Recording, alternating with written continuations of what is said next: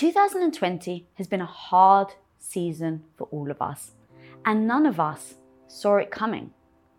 The quarantine, the unemployment, the debt, the divorce rate, the hardship, the struggle, none of us saw it coming.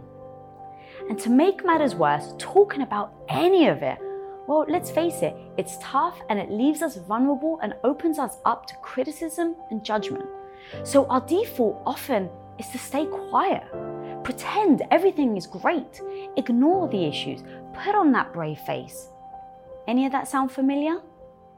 But today's guest, the two-time #1 New York Times bestselling author of the smash hit Girl, Wash Your Face and Girl, Stop Apologizing, is here in the raw to show us why we need to stand up and take action so that 2020 will not win. Leading by example, she candidly pours onto the pages of her new book, Didn't See That Coming, how she's embracing these difficult moments for the learning experiences they are, and showing us that no matter how hard we fall, we always have the capability to rise.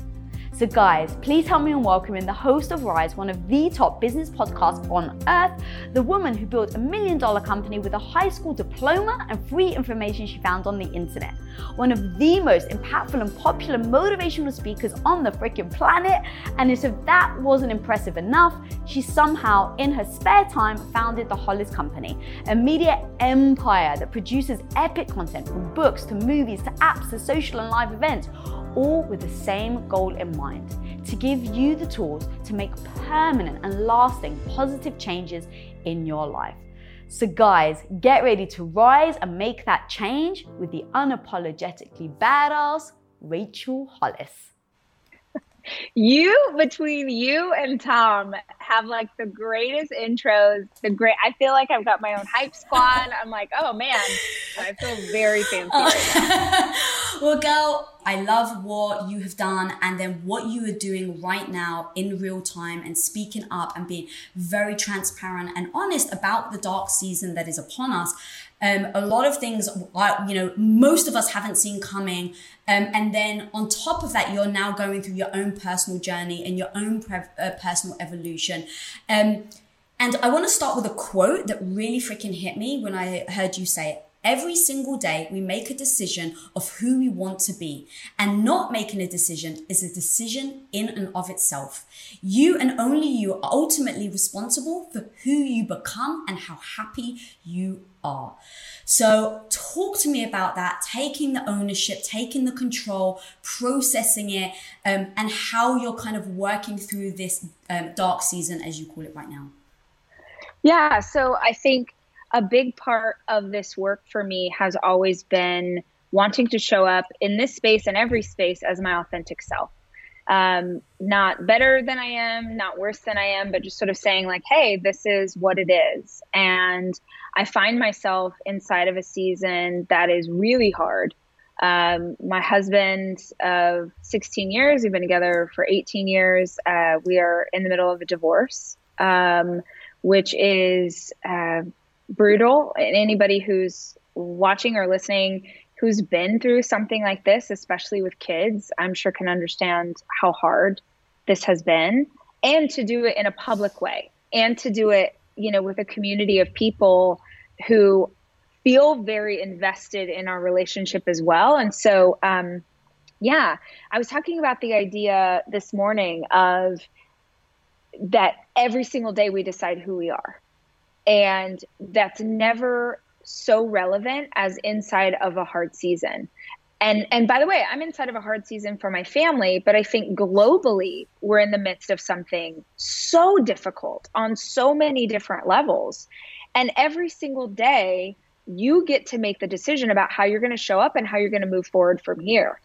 Because I think that when we went into quarantine, it almost felt like, and maybe for some people still feels like, can I even have the same dreams anymore? Like, am I even allowed to want that same stuff because the world is so different? But I realize in this process, not just quarantine, but also getting divorced, that if I lose my dreams, I've lost myself, right? And so whether or not it makes sense in a global pandemic to still have these same desires, I must, because if I lose that, then I've truly lost like everything of who I am.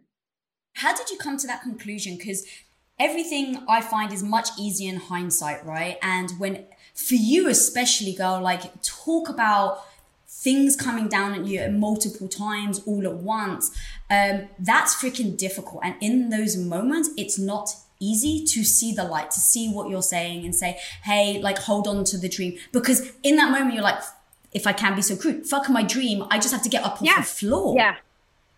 Right. And I definitely went through that period for many weeks of like, especially when we broke up, definitely went through that period of, I'm trying to get through the next 10 minutes.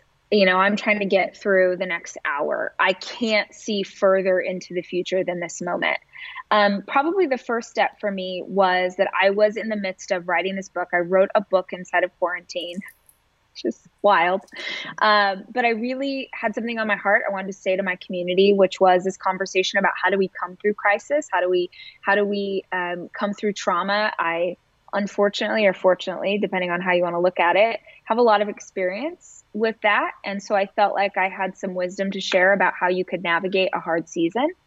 And then, so I wrote the first draft, and then in the edit was when our marriage ended.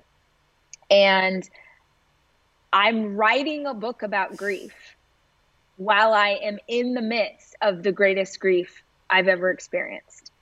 And not only my grief, but the grief of my partner and the grief of my children and our family and our friends. And my first instinct was, I'm not going to publish this book. I'm going to push it away to a different date, or I'm going to scrap it all together, because I definitely had a fear that people would think that I wrote this to somehow capitalize on the situation. And I also felt like I couldn't do the work justice because I was too close to grief. So there's an old expression that says we should never teach from our wounds. We should only teach from our scars. Oh. Meaning you should only teach the things that you have come through, that you have worked out, that you've done therapy for, that have scarred over. You should never be teaching from an open wound. You should never be teaching from pain while you're in it. And so I felt like I was just sort of going against what I had always done. And all these things are circling in my mind. And I really debated it for several weeks. And then what I finally decided was, my career, love me or hate me, my career has always been truthful. I have always showed up as myself. I have always told the truth about who I am and where I'm at. And I thought, if you don't speak the truth now, then you will lose a part of yourself when you've already lost too much. And so that was the first decision that I made that reminded me like, oh yeah, this is who you are. And remember this dream that you had, and remember this other thing that you wanted to pursue. And remember at the beginning of 2020, and we were like, oh, this is going to be our year, 2020 vision. It's the golden age, like all these things. And I was just like, man, you get to decide. Like, you can come out the other side of this year, and it could be the worst year of your life, or you can find meaning in it. You can find what was meant for you in this hard time. And so that was the first step for me, was making the decision to still speak truthfully. And then, to be honest with you, it's funny, Lisa, I haven't talked about this with anybody except my own mind. When I was a little girl, I had a really hard childhood. There was a lot of trauma in my childhood. And that is why I have the imagination that I have. My success as an author and a creator is because of the imagination that I developed as a little girl to take myself out of the world and environment that I was living inside of. And so when I was in the worst parts of the last few months, and it felt impossible, discovering my dreams again and letting my imagination, like I realized like, oh, you're doing that thing that you used to do when you were little. I'm sure a therapist would have a field day, but like on the worst days, I would literally just allow myself to have the vision and the imagination. Hey, let's take 20 minutes and daydream about what it'll feel like when you own that horse ranch that you've always wanted to own, right? When you have 100 acres here in Texas, like whatever those dreams are, when I would let myself imagine, just like when I was a little girl, it would help me sort of bridge the most hurtful feelings. And so the sort of the combination of those two things was when I allowed myself to have those dreams again.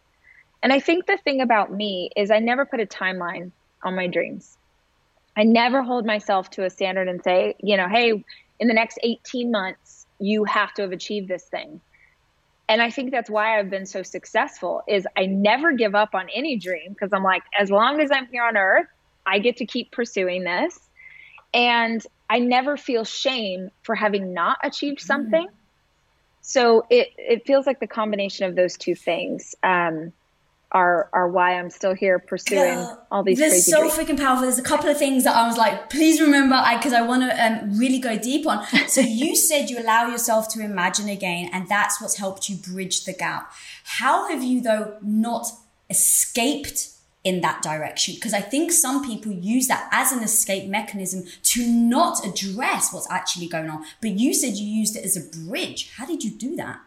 Well, I always think, I mean, if you can visualize in specificity, like if you can see it down to like the tiniest little detail, it makes it more real. It brings it closer to you. It sort of revs the energy and the motivation again. And so I think, you know, I didn't need it as an escape. And I don't know, honestly, like my life demands my presence. I don't have the option to numb out. I don't have the option to escape. You actually do. Can I stop that? Stop you there. You actually do have, but you choose not to. And that's actually why I wanted to stop you, because it's even more powerful that you can numb out. You could ignore your kids. You could let your business go bankrupt, but you choose not to. And it's that mindset that I freaking love, right? Well, I think, you know, it comes back to the idea of knowing your why. My children and my company are the two most important things in my whole life. And to lose that would be, I just keep coming back to this idea of like, what are those core values? What are those things that sort of make you who you are? And I'm really into specifics. So if you don't know this about me, I'm very into like granular, what does this mean? So for me, it's not just like I want to be a mom or I want to be a good mom. It's what does that mean to me? I do a ton of, I journal a ton. Whenever I'm trying to figure something out in my mind, I will just spend pages and pages sort of journaling what it means. And so I've done a ton of work. What does it look like for me to be an exceptional mother?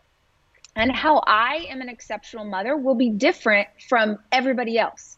But if I can identify very specifically what that looks like for me, or what does it look like for me to be an iconic leader? Like, who are the leaders that I admire? How do they show up? How does that manifest in my life? How can I get very specific? So if I can keep in those details, now I've got a roadmap. You know what I mean? Now I know, like the example I used this morning, which maybe seems silly, but if you have parents listening, it'll maybe make sense. A big part for me of being a mom is family meals. It was a big part of my childhood. It was truly one of the only good parts of my childhood. I had a lot of cooks in my family, and it was sort of a big deal to have meals together. And so it's really important to me.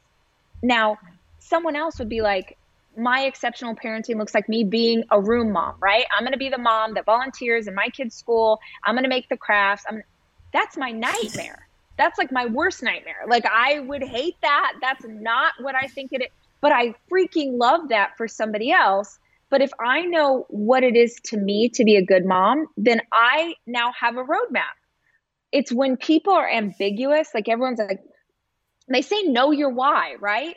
And people know their why. They're like, oh, I love my husband. I love my kids. I want to have impact, right?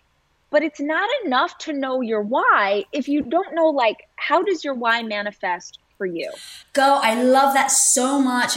One of the many reasons why I love you, we get along so well because of that mindset, right? And then I also heard you say about even just right now where you're in a new phase where you're learning things about what it's like to be a parent of divorced kids. And I heard you say that you didn't just go online and research how am I, like, divorced parents to deal with it. You were like, we get along. Like, the amount of stuff that's out there right now, right, where it's like two parents hate each other, the advice is going to be very different. So I even love how specific you got on the research that you're looking at in order to get to that answer. If you own your own business, when an employee leaves your company, whether on good terms or bad, it can feel, I hate to say it, but it actually can feel personal, like you and you alone are the one to blame. And it actually may even trigger you to lock down your business, not open yourself up and not actually risk trying anyone else. Like you actually would your heart after a bad breakup and avoid looking for that new partner altogether. Well, let's face it, sometimes we can do that with hires as well. And trust me, guys, I've been there. I get the thought of bringing in a new stranger into your business actually fills your heart with more anxiety than it does love and joy. But when you post your jobs on LinkedIn, you can actually feel the confidence that you will find the right person for the right job fast, because LinkedIn isn't actually just another job board. LinkedIn has a vast network of more than a billion with a B professionals, which makes it the best place to hire. Because guys, it gives you access to professionals that you actually can't find anywhere else. And so LinkedIn does all that while making the process easy and intuitive, which then makes hiring with confidence easy when you have that many quality candidates. And it's so easy, in fact, that 86% of small businesses get qualified candidates within 24 hours. So post your jobs for free at linkedin.com/Lisa. That's linkedin.com/Lisa to post your job for utterly free. And of course, terms and conditions always apply. As an entrepreneur, one of the biggest challenges you will face is the negative voice in your head. You know who I'm talking about, that maybe not so small part of you that loudly doubts your abilities to actually pull the things off and make a living from your passion project. But you gotta overcome that negative voice in your head, homie, because I'm telling you, you can do it. Especially if you use Shopify. Now, Shopify is an all-in-one global commerce platform that helps you sell at every stage of your business. From launching your business to hitting $1 million, Shopify has got you completely covered. And with all the built-in Magic AI award-winning customer service and the internet's best converting checkout, you have everything you need to shut down the voice of doubt and make all your amazing business dreams a reality. That's exactly why, guys, I love Shopify. So if you want to start growing your business with more customers and sales, shut that negative voice down and prove her wrong that you can do it, Shopify is here for you. So go and sign up for just $1 a month with your trial period at shopify.com/Lisa, all lowercase. Again, guys, you can go to shopify.com/Lisa right now to grow your business, no matter where you are and what stage it's in. That's shopify.com/Lisa. Absolutely. And I think for me, that's a big part of my success in business. And maybe this seems backwards to people, but I was an exceptional entrepreneur long before I was an exceptional mother. Like it took me a while to learn how to be a mom. It took me a while to like being a mom, like just straight up. I've been really honest about this. When my kids were little, I felt so overwhelmed. I drank too much. I didn't know how to cope. I was awful at it.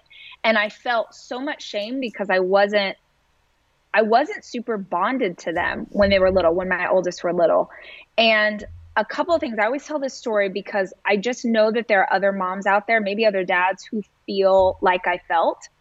And nobody admits it because you're never supposed to admit that you don't like it or that you feel shame or any of those things. And so I always tell this story because I truly started to approach parenthood the way I approached running a business. Okay, are there books I can read? Are there podcasts I can listen to? Is there research that I can do? Can I test out things and see what works for me? One, right? And then two, also I just discovered I love older kids. I'm not a huge fan of toddlers. I'm not like, if you have a baby, I want to hold your baby, but I want to give your baby back. I am not a mom. I don't love being a mom of babies or toddlers. And that's why I was like, I'm the worst. I don't really like this. I'm the worst mom ever. And then my kids got older, and I cannot express to you the joy that I have in my children and our relationships. And it was because I needed them to be old enough to be able to have a conversation with me. Once we can start talking and you're funny and you have weird stories and you want to tell me, we are on. But it took me time to sort of settle in and to learn that piece. So I know I'm going off on a tangent, but just in case there's anyone who needed to hear that. It just reinforces, right, who you are. You show up.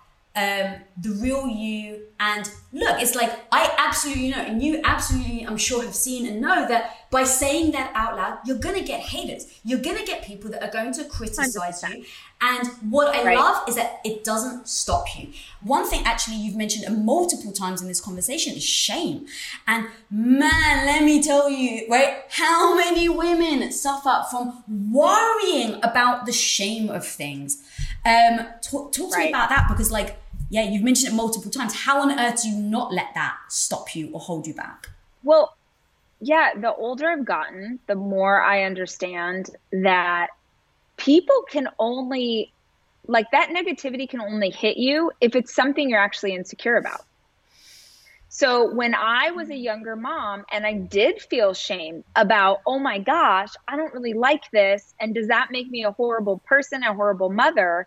And then someone would comment on social media and be like, I can't believe you have a nanny. I can't believe you don't stay home with your kids. Even though that person was being ridiculous, it still would pierce me to my soul, not because of what they said, but because of the way I was already feeling. And I think if you are affected by something negative someone is saying about you, it's only because on some level you're worried about that thing, right? And so for me, I can talk openly about how I am as a mom.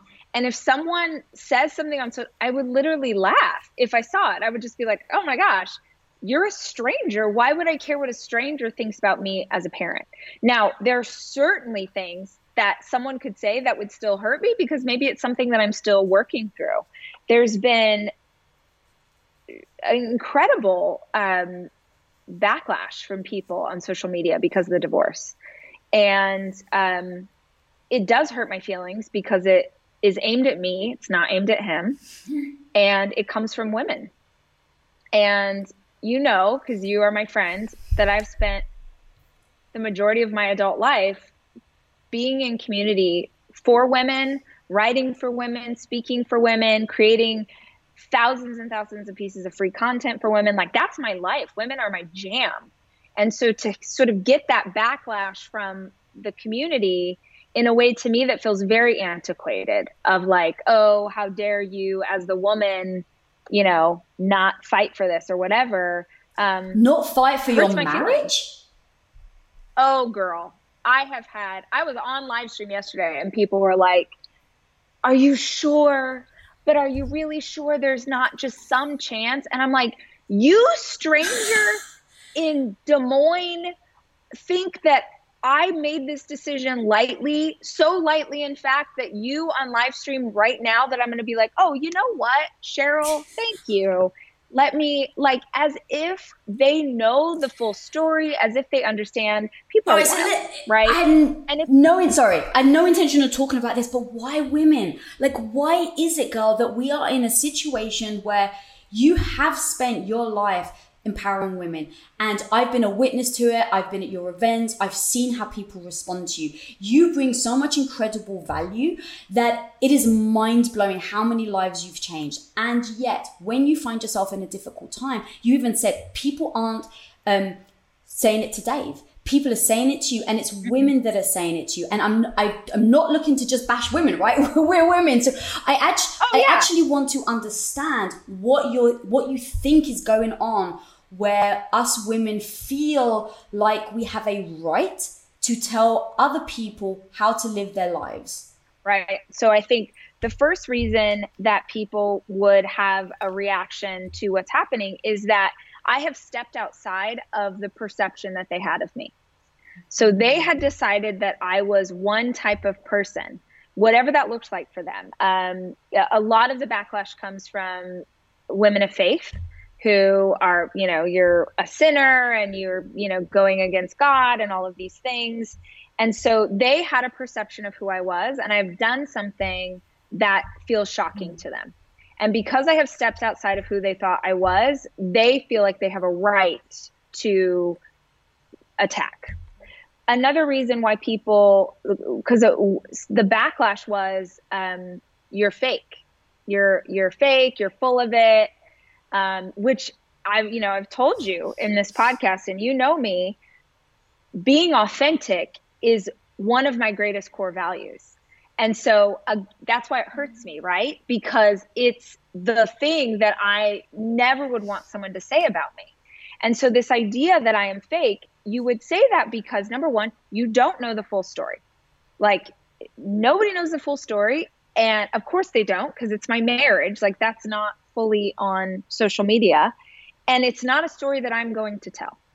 And so because you don't know the full story, you're making up your own assumptions about what has happened here. Or you haven't been paying attention. Maybe you don't know me very well, because what I have shown you, what I've written about, spoken about on stage, spoken about in the podcast, is being true to yourself, standing up for who you are, not making yourself smaller for somebody else, like all of these things that I have spoken to again and again and again, paired with Dave and I have had a podcast together for 18 months where we have talked about the things we struggle with, like how hard it's been, how much we're working on it, all the different things that we've tried. So it's like, if you think I'm fake, you are not paying attention, because I think that this choice is the most truthful and authentic decision I have made in my adult life, because I made a choice, and I am only saying this because he has publicly said it. I made the choice. I made the choice knowing that this backlash would come. I made the choice knowing that it would hurt my best friend. I made the choice knowing that it would hurt my family. I made the choice knowing that our community would be upset, that it would affect our business, all of those things, because I would rather live authentically as who I am then keep up a facade because it makes other people feel more comfortable. So if I'm going to get backlash over that, great. Because I would rather be myself and have you dislike me than have you keep some perception of me that is not real. Wow. That takes freaking thick ass skin, strength, constant assessment, and, self-talk to get, yourself through it. But there's something else, Rachel, that I think is going on. And it's like, because when people turn around, they're like, I think you're fake.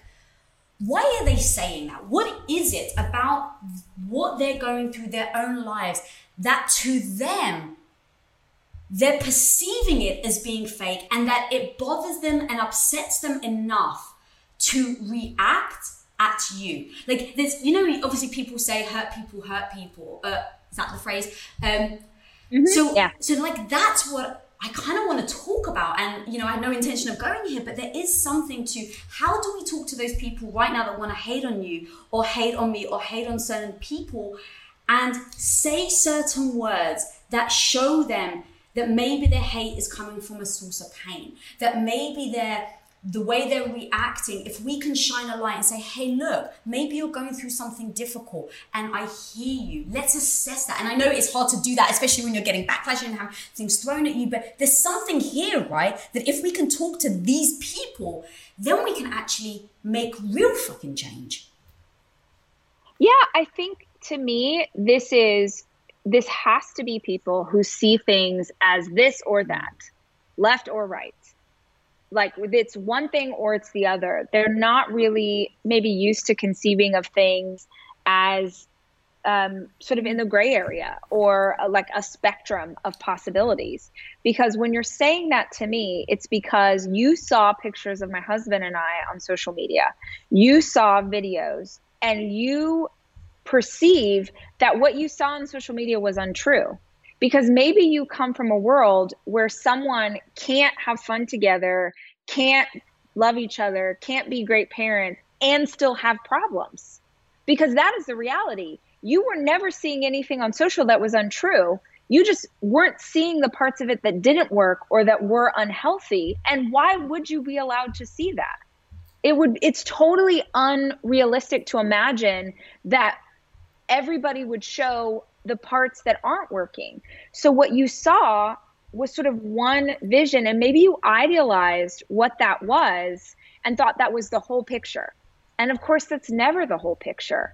And I guess I would say, if that's the thing that you're coming back with, what I would, assuming that someone's open to listening to this conversation, is ask yourself, when in your past has someone done something that you had the same reaction to? Because this is not the first time, right?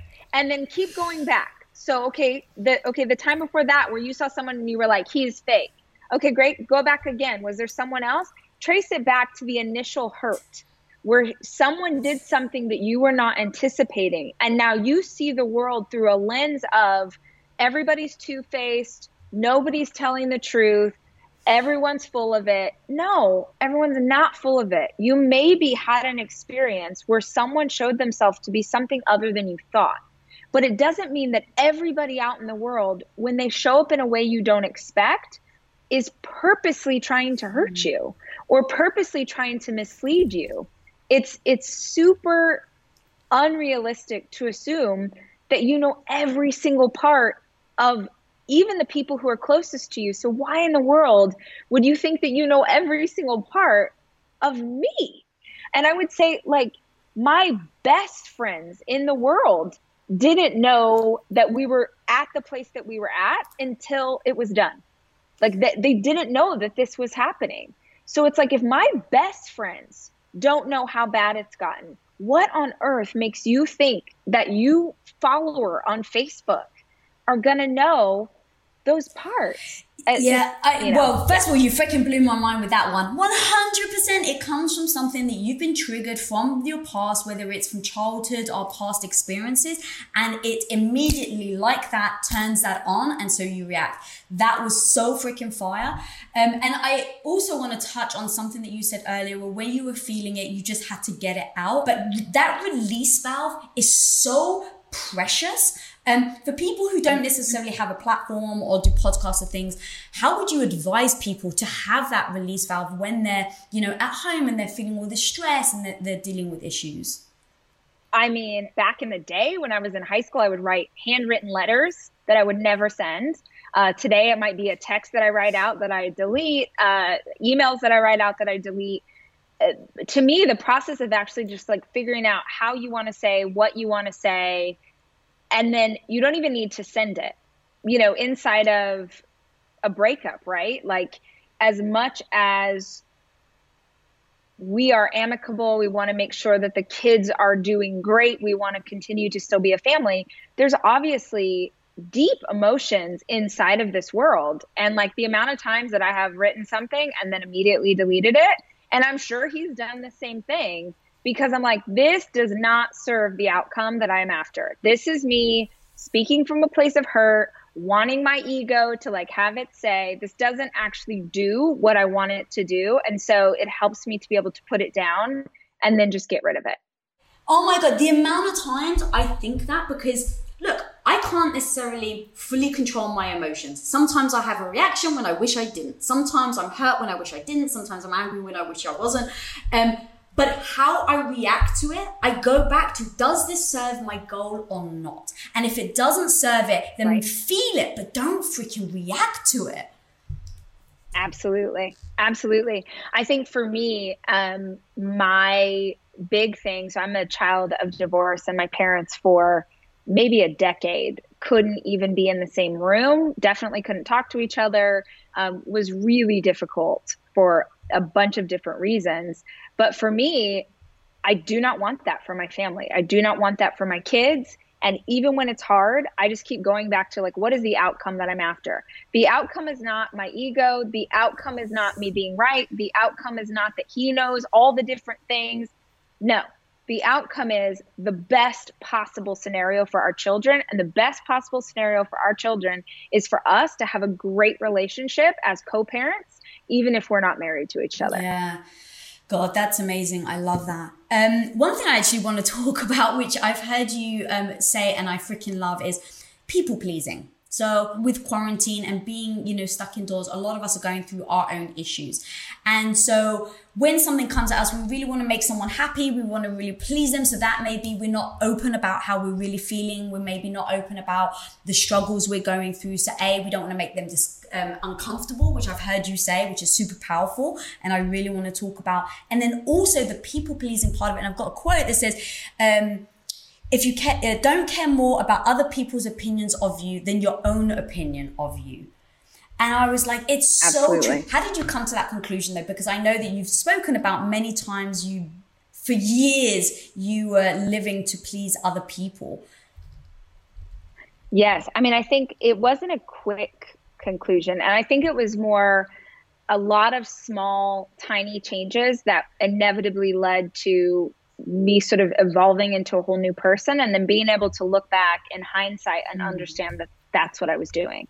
Was every time that I made myself smaller, every time that I downplayed myself, every time that I changed myself to sort of fit into someone else's ideal, I was killing a piece of myself. And I was doing it because I cared more about them liking me than I cared about being happy or being authentic or being free.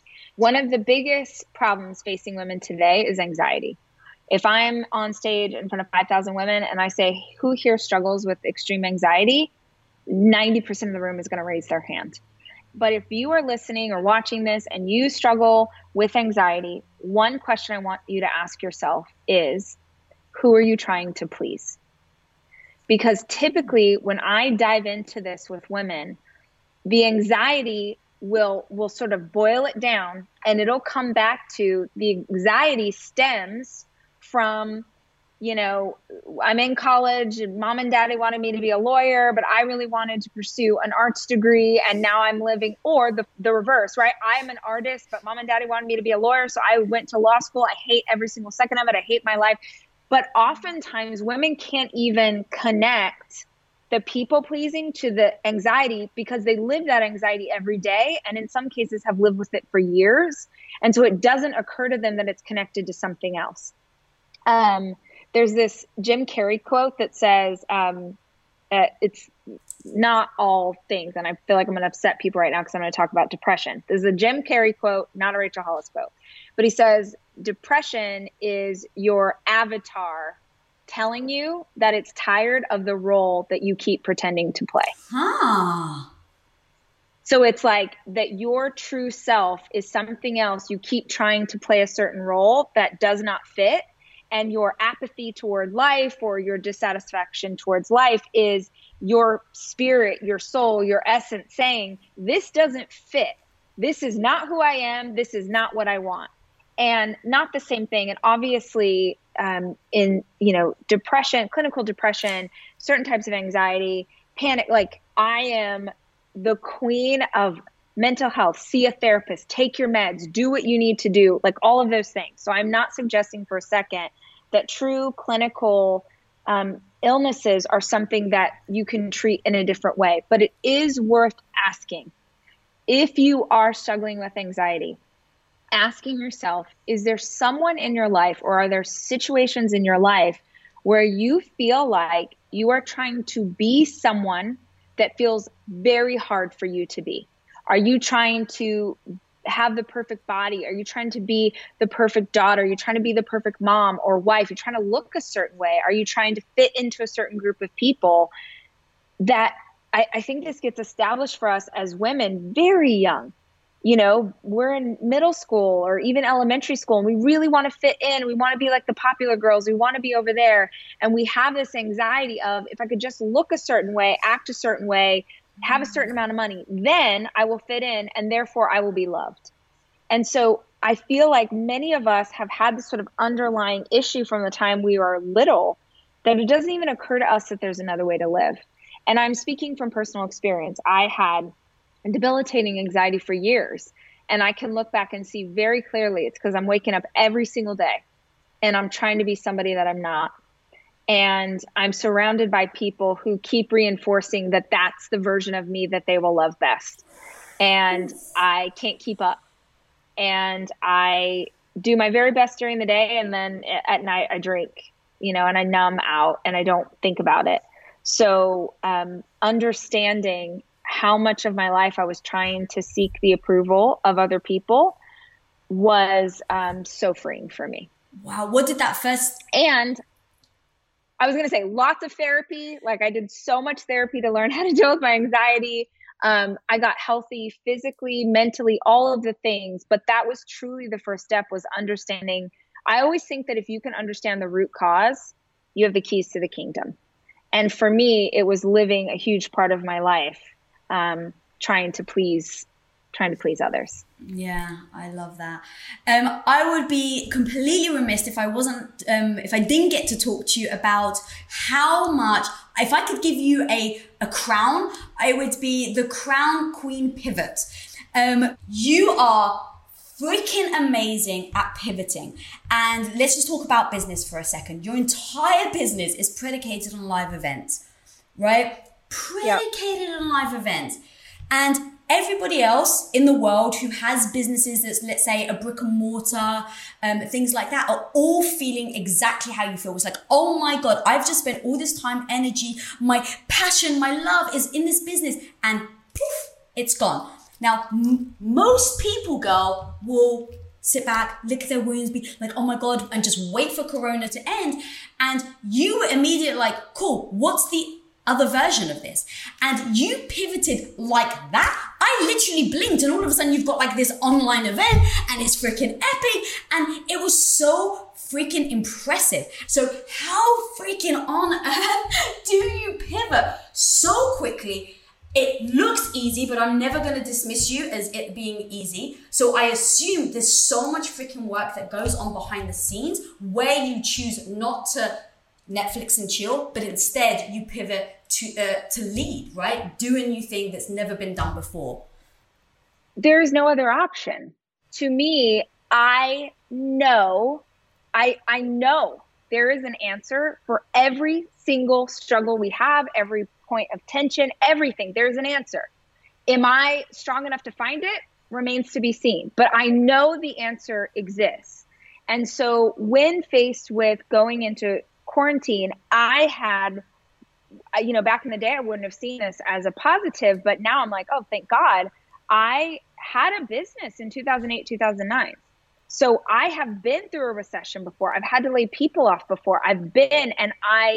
In that instance, pivoted because it was pivot or die. You know, that old expression that says, if you want to take the island, burn the boats. And for me, there are times in life where life has burned my boats. So 2008, recession, burned my boats. And I had a staff and I had a company that I'm very proud of. And it was like, you better freaking figure this out. It's sink or swim. And when we went into the same situation, it was an instant. I had a week. I did have a week where I fell back on bad habits. I drank. I was eating. I was freaking out because I knew at the beginning of March, mid-March, I felt like the world, or at least the US, really hadn't contemplated what this was going to be. Like, if we're not able to have these events, if we're not able to do these things, then even if I have cash reserves, I will start to hemorrhage because I'm going to have to give people their money back for events that they've already bought tickets to. I'm going to have to cover staff when we have no revenue. So I could see it, which is why I started drinking. And I let myself have about a week. I was like, all right, have good anxiety, have good cry, you know, eat too many nachos, and now we got to get to work. And for me, it always comes back to the people. You know, I have 60 employees. They have families. They have car payments. They have groceries. And when you own a business, yes, you are hiring people to come in and work with you, but these people are also buying into your vision. They are, you know, they can work all kinds of different places. There's a million ways to pay your bills, but these people have said, I believe in you as a leader. And remember, I told you, I'm very specific about what to me an iconic leader is. An iconic leader to me is a servant leader. It's someone who cares deeply, who is a servant to the people that they lead. They care deeply about who is on their team. They care deeply about their growth. and I am passionate about these people. And so for me, it's just never over. There's always a way. And just the how is, I literally sat at my desk at my office and I was like, come up with ways to make money right now. Like, just brainstorm all the ideas I could think of.